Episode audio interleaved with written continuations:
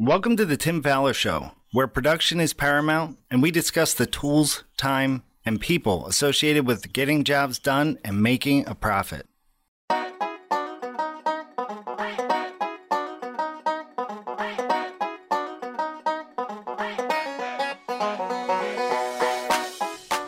On today's episode of The Tim Faller Show, we will be talking with Shawn McCadden of Remodel My Business Inc.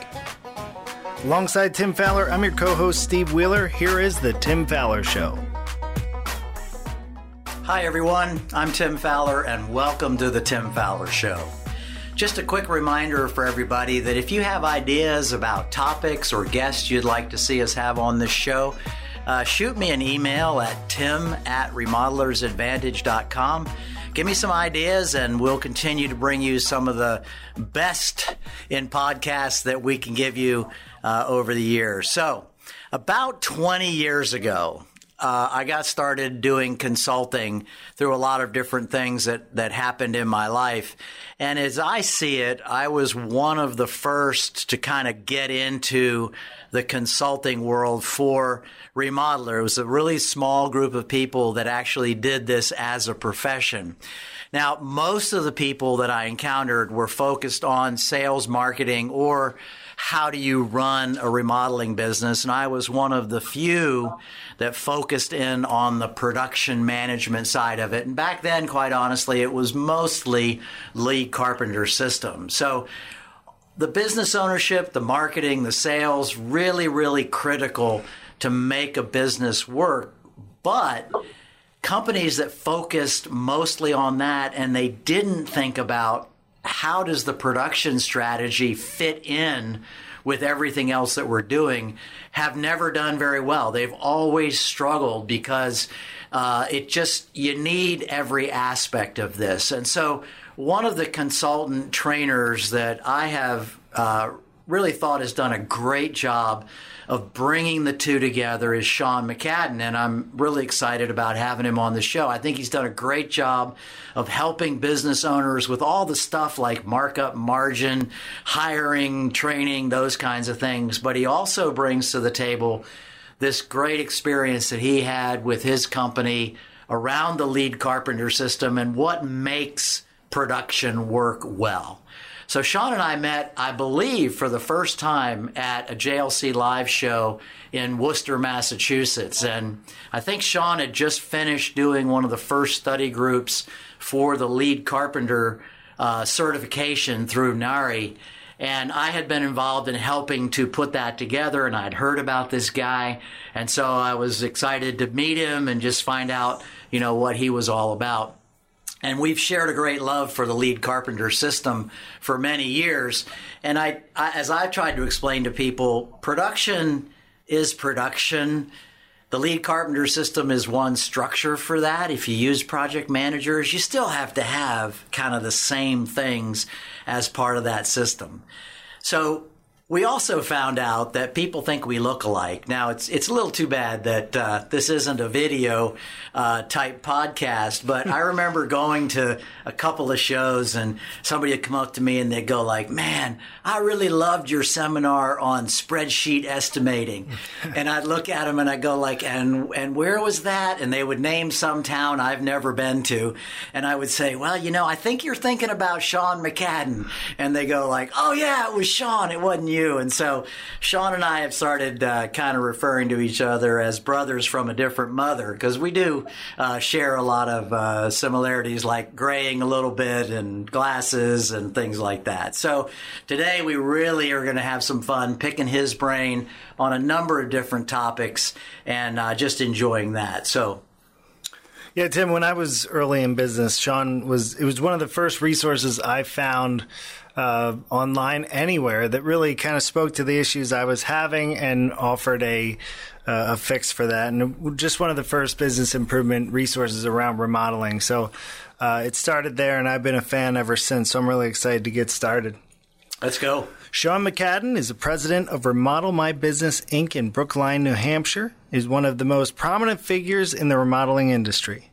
He obtained his builder's license by age 18, founded, operated, and sold a successful employee managed design build firm, co founded the Residential Design Build Institute, and went on to become the Director of Education for a major national bath and kitchen remodeling franchise company. Today, he speaks frequently at industry conferences and trade events. As an award winning columnist, he contributes to many industry publications, blogs, and writes a monthly column for Qualified Remodeler magazine. You can find him at www.shawnmccadden.com. Welcome to the show, Shawn. Well, thank you, folks, for having me here today. I really appreciate it. So, uh, as I uh, mentioned in the intro, we're going to just kind of talk about business and life and all the different things that we we go on and probably one of the biggest topics anywhere in the country is and I and I kind of think talk about this tongue in cheek is like we can't find good help.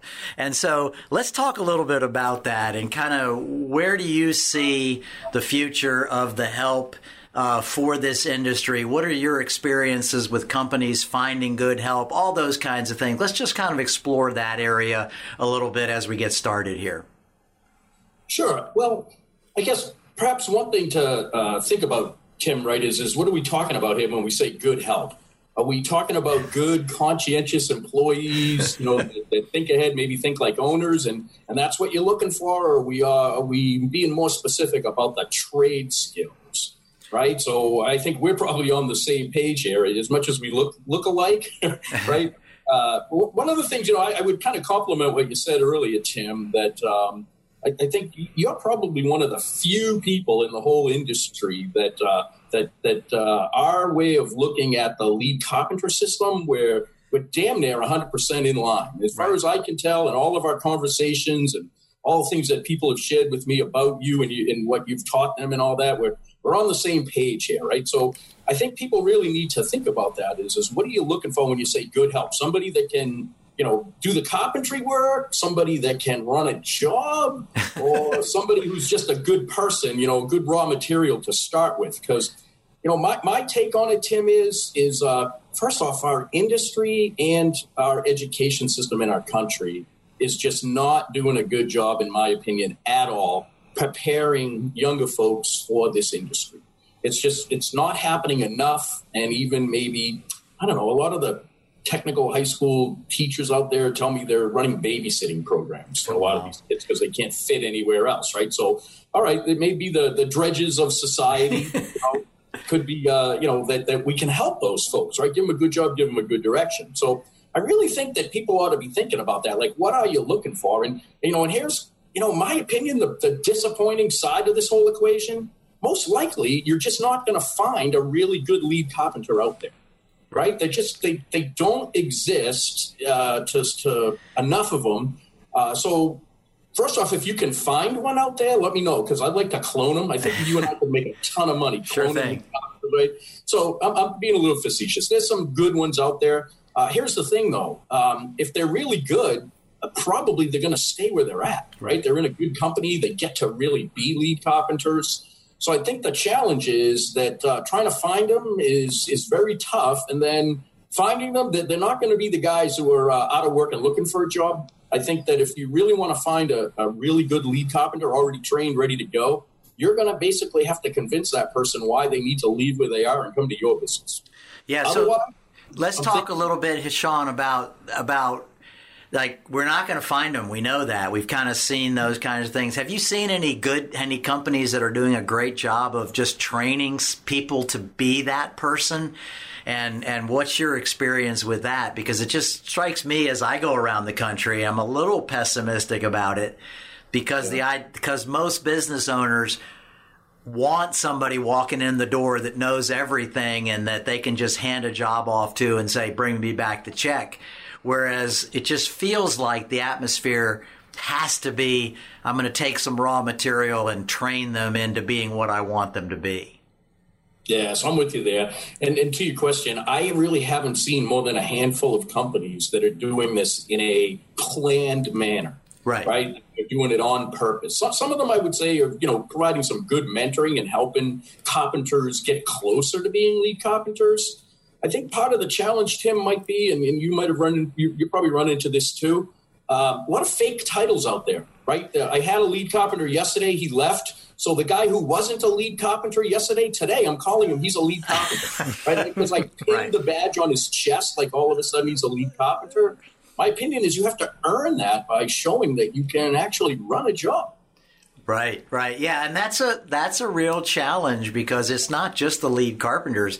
It's like every position within a production department, they take a lead carpenter and say, you're now the production manager, right? It's like, ah, they don't know what they're doing. They don't know. Anyway, so that's a, that's a real challenge. So let's kind of break it out a little bit here. Um, you know, we talk a lot about millennials and things like that. And one of the things that, again, I'm, I've been a little bit discouraged by going to some conferences and you sit in a, a, seminar and people make very disparaging remarks about millennials, how they don't want to work and they don't care and they don't, you know, all they want to do is sit and push buttons on a computer. And, and it's like, and then I go to another seminar and the, the instructor says, how many people here are millennials? And like half the room raises their hand and they're at a construction conference. And so how do we, how do we grab these people that we call millennials and get them into our businesses and get them to where they want to be part of our, our industry? Mm-hmm. Well, probably like, I don't know, this, the, the, things you were just saying about the millennials are probably the same stuff our parents were saying about us, Tim, right? Yeah, so I think I, that's right. Yep.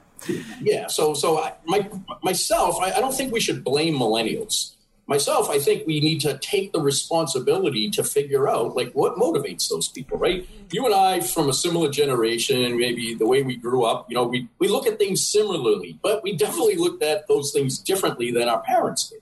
Definitely. So I think in order to take advantage of what the uh, millennials have to offer to our industry, we've got to look at ways. And I don't mean bend over backwards, but look at ways and say, all right, well then what would work for them? What do I maybe need to do different? And you know, one of the things that I think is just a big picture thing on this, Tim, is the millennials saw, you know, our peers in some ways maybe, you know, worked for years at the same location. The uh, recession came around and the jobs just went away, along with their retirement funding. You know, just just disappeared. It's gone. So all those promises that were there, you know, you have a job forever. Uh, those millennials saw what happened to their parents, and they're they're gun shy on that, and they're thinking, you know, if a contractor tells them, hey, oh, yeah, I can help you advance, you can become a lead carpenter here. All right, well, show me the path. What is the path? Oh, don't worry, we'll take care of you. Right? There is no path. So I think one big thing that would be good if you want to attract millennials is show them how they can advance, how they can measure their advancing and hold us accountable as business owners, say in the industry, and then vice versa what is the way that we're going to hold them accountable too to growing so that they'll know? I, I think they want to know. They don't want to just take for granted that we're going to help them grow in their careers. They want to see something they can, you know, check off the boxes and know they're getting there. Yeah, so I'm I'm kind of assuming, and tell me if I'm right, that this also has to be uh, something more than well, you can carry plywood and dig ditches for two years, and then we'll see how things are going, and we might let you then pick up a saw because I think that was the way it used to be. Yeah, we got to come up with some ways, uh, depending on the millennial, right? Because we, you know, I think part of the risk in our country today is we try to put everybody in a bucket, like they're all the same, and they're not, right? So I think for some of them, they want to see that uh, career path, right? They want to see because they want to get ahead. You know, others, uh, I don't know, like my daughter. My, my daughter seems to, you know, as much as I had a mission trying to help this industry, my, my big thing was, you know, helping people understand markup. If I can help one more person every day, it's great, right? So my daughter seems to want to help, you know, save the world from ourselves in terms of um, how we protect the environment and things like right? So there are plenty of millennials that, that think that way. And man, so what if the, you know your company was uh, kind of you know deep energy retrofits? Uh, maybe you're into green building in some ways, or at least uh, you know trying to be green in an industry that might be challenged doing that certain millennials might go, yeah, I want to be part of that. I want to learn how to do that so that, you know, not only will I be earning a good living, but I'm helping the, uh, the world, the planet, or my fellow human beings at the same time. That would just be, you know, one example of looking at what motivates them. How do you take that advantage of that to, to help them and help your company at the same time? Yeah, so I think it's huge for us to get, I don't know what you call it, outside of ourselves, because you're dead on with the idea that certain things that motivate me uh, certainly don't motivate my son and my daughter a little bit the same, but not not totally there. So it's like stopping and saying, what is the instead of downgrading them and degrading them. It's like, what is it that, that floats their boat? What is it that gets them going? And can we develop something that would, would bring that in? So that kind of leads me to another question about culture. And I hear about you got to have a great culture, you got to build a culture that everybody loves, and I kind of ask the question like, what is culture? You know, what? How do you define that? I'm kind of black and white, right? And I want to know like, is there a definition? So maybe if you if you have any thought on that, and then maybe like, what kind of culture have you seen or do you understand would keep people that um, might be drawn someplace else by a 50 cents an hour uh, pay increase, something like that. So may, maybe talk a little bit about culture as you understand it with that relates to this. Yeah. So maybe I'm going to be as challenged as you, Tim, right? I'm kind of black and white on that. So the two of us, the gray is on the top of our heads, right? Yeah. yeah. Black and white. So I, I find culture to be that that guiding principle or say common understanding that a group of people have um, that that helps them all head, they say, in a similar direction, or say have a similar way of interpreting uh, how they look at things around them. So, for me, truthfully, what I've seen out there, not only in my own business, Tim, but in other successful businesses that have been able to keep employees, uh, is, a, is a culture where people actually not only feel that they belong there, but they have to earn it. They have to become part of it. They they also can hold the other people on the team accountable and expect to be held accountable uh, in that same way from the people that they engage with on the team. So I personally think that that's a big one, right? And and what I found was uh, profit sharing. I know we, we talked about, we said maybe we'd talk about that a little bit. So profit sharing, I found, uh, depending on how you do it now, can be a great way to do that, especially if, if everybody gets an equal share of the profit sharing, regardless of their wage or their position within the production team. So therefore, a great culture would be a floor sweeper uh, reminding the carpenter that there's you know three materials. We better get on the list and get ordered here so that we don't have to send somebody out there round trip to go get you know five pound box of you know inch and a quarter drywall screws.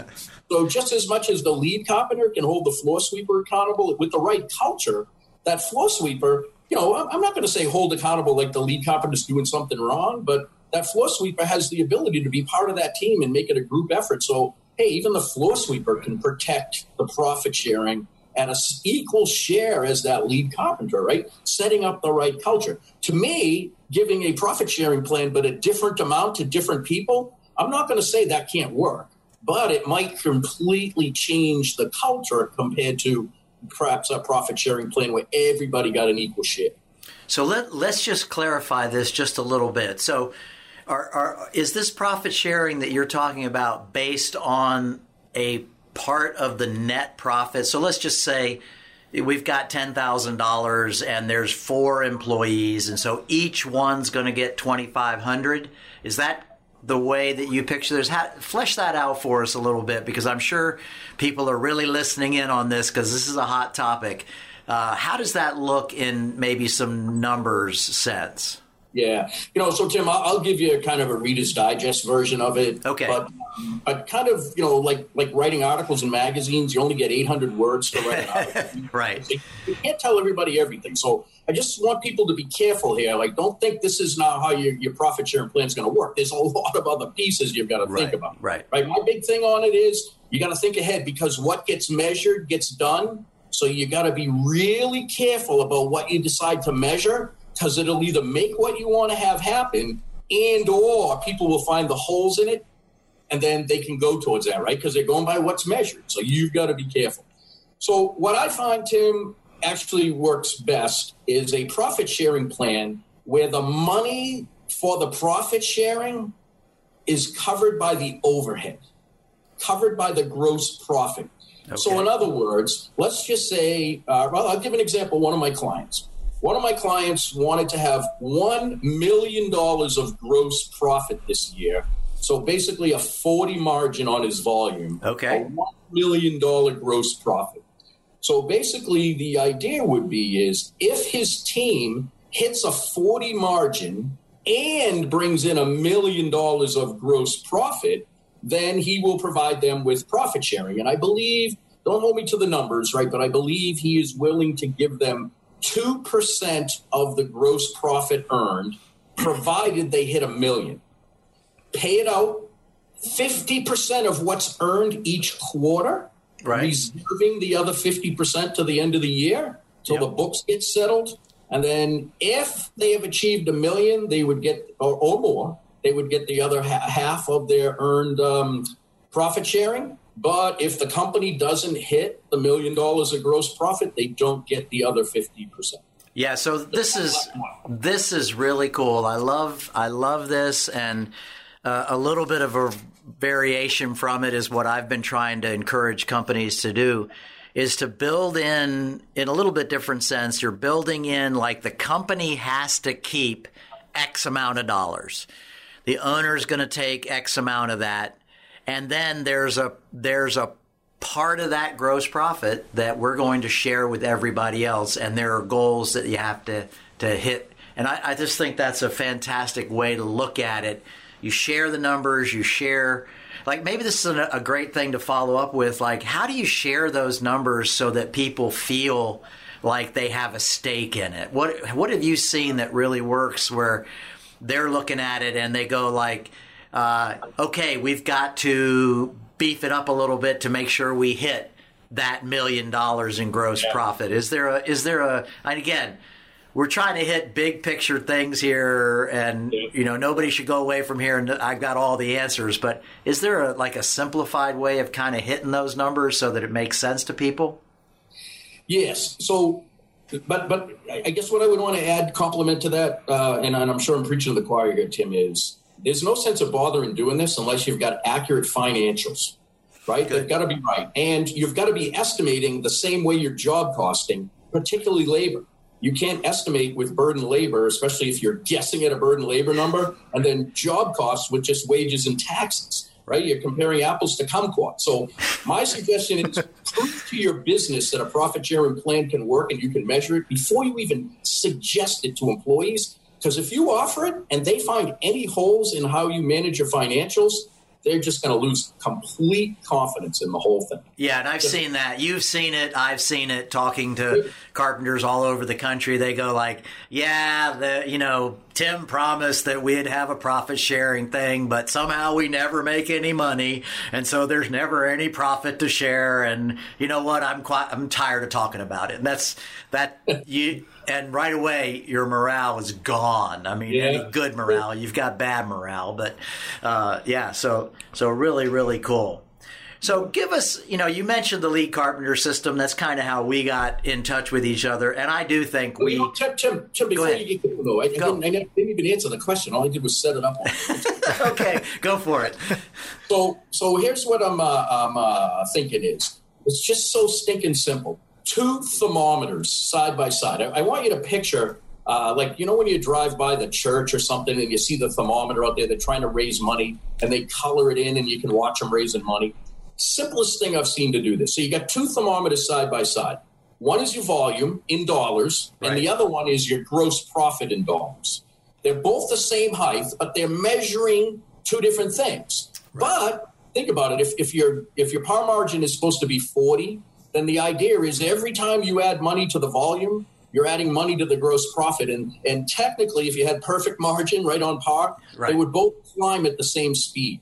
So the idea is, when I remember now, you got to hit a million dollars in the sample plan I gave you of gross profit, not volume. So, Correct. So the idea would be we would watch the two thermometers. Now, one is how many dollars of gross profit we got to earn, right? But here's the thing: if that volume one is climbing faster than my gross profit one, man, we must have slippage going on. We're not going to be hitting our number. On the other hand, if our gross profit uh, thermometer is climbing faster than the volume one, well, yeah, man, now we're doing good. And actually, you know what? Even if we don't achieve our volume, we're going to achieve the gross profit, right? So just a simple thing that even the floor sweeper can get he doesn't have to know the math and how to figure out a margin. And you know what? The, my the companies that I work with that are doing this, they're like looking forward to the Friday production meeting, or some of them it's every other week or whatever. But they want to know, they want to see the number. So it's like, don't even tell them what the number is. Make, wait until you get in the meeting and they're all excited about it, and then you get to draw it in. Or how about this? One of them actually lets one of the employees color in the thermometer to the new heights while everybody's watching. And they're like, what are we going to do? And, you know, then they can speculate, oh, if we just do this, this, and this, we can get it up next week. Or, you know what, look, we got this cushion now because of what we did. So we got a cushion in case one of our jobs goes south on us, right? But that weekly review, the quarterly payouts on the 50%, Right. And then the other thing is, right, is how about this? If you want to keep your employees, that's part of what we're talking about today. Yep. Think about it. You don't stay until after the plan is over. You don't stay the whole year. You forfeit any possible 50% when you leave. Right. That'll get a guy to think twice before he, you know, decides to just walk off the job. Right. So I think there's a huge benefit to having this extra pay not associated with um, dollars per hour. In other words, if I'm thinking about going to another company and I'm I you know get 20 bucks an hour there instead of 18, if I can hit my bonus plus a little bit more, the possibility of me making 21 an hour where I am because my bonus I can influence that bonus is so much better than the than you know going someplace else. So I think that's a great way to do it in terms of the profit sharing. So I love the visual. So I love that visual thing as opposed to handing out you know eight and a half by eleven computer printed numbers and things like that and saying okay look down here. We got this number and that number. I love that visual thermometer kind of concept there. That's uh, i think uh, fantastic. So let's just kind of, you mentioned the lead carpenter system uh, early on, and just kind of give us some of the places where you've seen companies have um, maybe thought they were doing the lead carpenter system, but they weren't doing it. And then what are some of the alternatives to that as you see it? Yeah. So you know what I'm thinking when you asked me that question, Tim. Back back in uh, December, um, I did a uh, the presentation at our Eastern Mass NARI chapter, and it was uh, titled um, "Creating and Making Money with a Real Lead Carpenter System." Okay. Uh, part of the motivation was to uh, get the certification program a little more interest in it, right? Yeah. And uh, so I said, you know, I, I, love this stuff. I believe in it. I think it was great for me and you know uh, part of my business and my ability, the value I created to sell it. I thought that the system was a huge part of that. So I volunteered to do it. You know, help help them out. Well, one of the things I did was I first said, well, how many of you are using lead carpenters? And a majority of uh, hands in the room went up. And then I said, all right, how many of you that say you have lead carpenters actually share the estimate with the lead carpenter? And like a tenth of them raise their hands. Right. So I, I, I, just being the black and white guy that I am, I think, well, then how is it that they're lead carpenters if you don't even give them the estimate? How can they produce the job to budget and schedule if you don't even give them the estimate, right? So right. I'm sorry, man. There was a whole bunch of guys in there that thought they were lead carpenters, and I think when they left, they realized they weren't lead carpenters, and there was a bigger opportunity out there for them. Yeah. So so basically, what we're saying is that many companies have that title, like you illustrated earlier, but mm-hmm. they're not really living out the full potential, and the chances of them getting all the information from a from a uh, an estimate or all the if they're not getting the estimate i guess what i'm trying to say is if they're not getting the estimate they're probably not getting all the scope of work. They're probably not getting subcontracts from subcontractors. They're probably not getting all the other information that they need to really manage that project. So what what happens in a business like that? Well they pretend to have a lead carpenter system and i think that the uh, I don't know. I'm not going to say the people that think they're lead carpenters pretend they're lead carpenters because right. I don't think they're pretending. They just they just don't know the difference, right? Because right. our industry and their company hasn't told them what a real lead carpenter is. Right. So I think that's you know part of that challenge, and then including I don't know if if, if I think I'm a lead carpenter at a company where really it's not a lead carpenter system. Yep. When I see a job available somewhere else and I want to go over there, yeah, I'm a lead carpenter until I get interviewed by a company that really has a lead carpenter system. And then I find out I'm just a carpenter who's working underneath a production supervisor that's just delegating activities to me, and I really have no control over the job myself. Right? So, I, I can't put my name on it that I managed that job. No, I worked on that job. See that trim? I did that trim. Yeah, so this is getting back to that motivation. And people really do want to have responsibility and own something. And yet, quite often, business owners are short circuiting that. And so people do go looking for responsibility. They're going to go look for a place that will actually give them the job completely and let them manage and run that job. So part of the strategy of really keeping good employees, the ones you really want to keep, is to make sure that they have some responsibility and that they can actually own that project. Yeah. You know, so Tim, here's what I've, I've found, right, is uh, you and, uh, gosh, what was his name now? Jim, who was the gentleman you worked with at uh, NARI when you put the lead carpenter program together? Jim, what was his name? I don't remember? remember. You're you're taxing my brain here, bro. Yeah, so the two of us. Right? That, that's all right. So anyway, you guys did an awesome job, right, putting it together. And uh, truthfully, I think uh, t- it stood the test of time, and I, I, can't argue with it at all. I'm, I'm, the kind of guy that everything I get, you know, I, I can find a better way to do it. But it stood the test of time, right? So I'm staring at it right now. Responsibilities of a lead carpenter. So I'm not saying that this is a full written job description, but NARI's bullet points here: customer satisfaction, material takeoffs and orders, job site supervision, protection, cleanliness, and safety, carpentry labor, supervision and scheduling of subcontractors, building code inspections, and project paperwork. Now, there's plenty of things that go underneath those categories. Right. But that's it, man. And if you know what, if you've got a guy that's not doing all of that stuff, then that isn't a lead carpenter. Right? right. It's something else. I don't want to put the guy down, right? Because he may be on the path, but you're not a lead carpenter yet. You shouldn't be wearing the badge. That's my opinion on it. Yeah. So, Shawn, as we start to wrap things up here, maybe a, a little golden nugget for everybody about uh, just something that they can take away from this to get inspired to either run their business a little more effectively or straighten out something in production or or something like that. Just a, a little little tidbit here to finish things off. Well, you know what, Tim? I guess for me, if, if you want lead carpenters, right to our point earlier where they don't exist, so you're going to have to create them. I think it's creating a path for how that can happen at your business in a way that you can share that path with the people that would like the opportunity. So I mentioned to you a uh, pay grid that I uh, help some of my clients with. So, so what I would want you to picture, right? Just simply, unfortunately, we don't have the visuals here on a podcast, right? right. But picture a you know a, uh, a graph where uh, an axis rather, with on the left side column, say, or you graduate the skills that you expect a carpenter to go through in his career, from floor sweeper to master.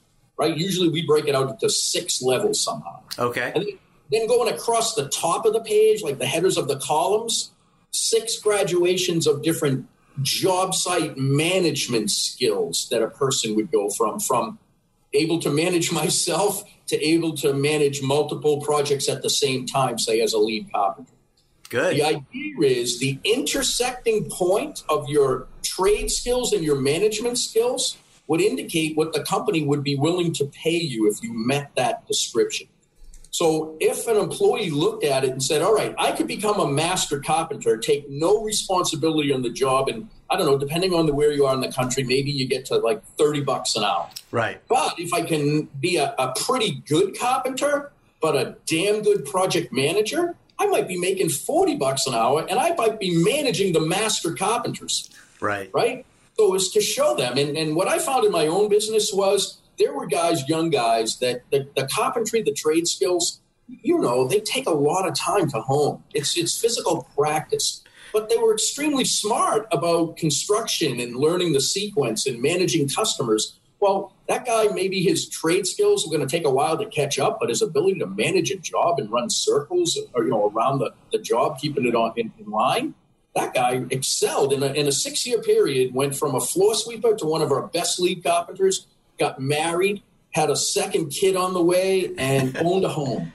Right, and, and he didn't even hadn't even met the girl when he first you know started working for him. So it can be a huge opportunity for the right person at the right company.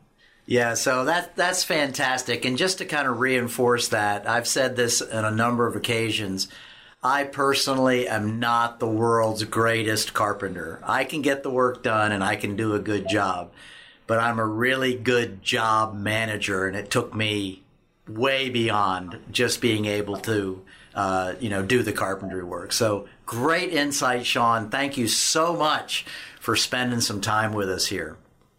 Well, thank you for the opportunity, and uh, thanks to our Remodelers Advantage, not only for the opportunity that I get today, but for all that you folks have done for the industry and helping remodelers. I, I really appreciate what you guys do. Thank Great. you. All right, Shawn, thank you so much. We really appreciate it. Take care. Well, Tim, uh, that was so good. I was pretty much left speechless. I'm just sitting back watching two legends in my eyes uh, go back and forth, and Shawn just seems to be somebody. I mean, he's unstumpable in terms of his the information capacity he has with the industry. It's just great to hear. Yes, it's you know we didn't title this podcast yeah. at all. It's just with Shawn McCadden and part of the reason for that is we knew we would get lots of different stuff. We weren't looking for one specific thing. A couple of things that stood out to me was just the profit sharing discussion and trying to get a good handle on that. I know a lot of companies have tried this. It's worked in some cases. In other cases, it doesn't work at all. It becomes a big argument. I think he made some great points in there about getting good financial information, the visual idea instead of just like numbers, the visual with the thermometers I thought was was incredible.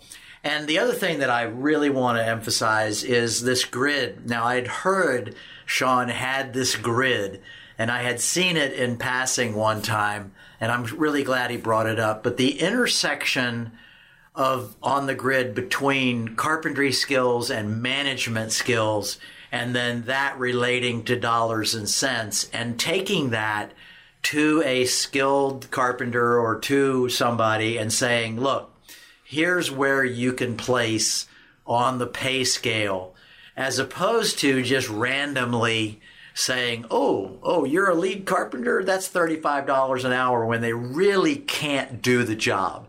And so you end up paying a lot of money for somebody who can't do the job. And so this visual is so so critical for me. Yeah, and Tim, I, in the beginning of the podcast, I thought it was just incredible because you and I were talking earlier today about uh, mindset and potential crutches that we tell each other in in our business. And one of the first things Shawn said is define what is good help because yeah. you hear it all the time. I hear it all the time. Yeah. What is good help? Is it about running a job? Is it the education system? So it's you know it's really making a note of those stories or, or things that you're telling yourself and really try to uh, you know take a deeper look at that as well as the millennial you know to me seems to be a crutch where it just you know i can't find good help because of the millennial you know whatever it is but you just have to take yeah. a look at it yeah and i think what shawn was saying and what i've been saying is you know what uh, you just have to make something happen. You just exactly. have to say, you know what? We have millennials now. They are motivated differently than us, uh, the Gen Xers or the baby boomers. And so, I, as a business owner, if I'm going to have employees of any kind, have to think about how do I address this situation now? I can't keep using that as an excuse. Yep. Well, that was that was truly awesome. And once again, we want to thank Shawn McCadden for joining us today and thank you for listening to another episode of the Tim Faller Show. And remember, we're helping the bottom line through production training. This has been another episode of the Tim Faller Show. Want to hire Tim and fast track your growth? Visit remodelersadvantage.com slash consulting to learn more. And if you'd like more information about Roundtables, our world-class peer advisory program, please send me an email at steve at remodelersadvantage.com. And of course, don't forget to subscribe to the show and comment on iTunes. Thanks for listening. We'll see you next week.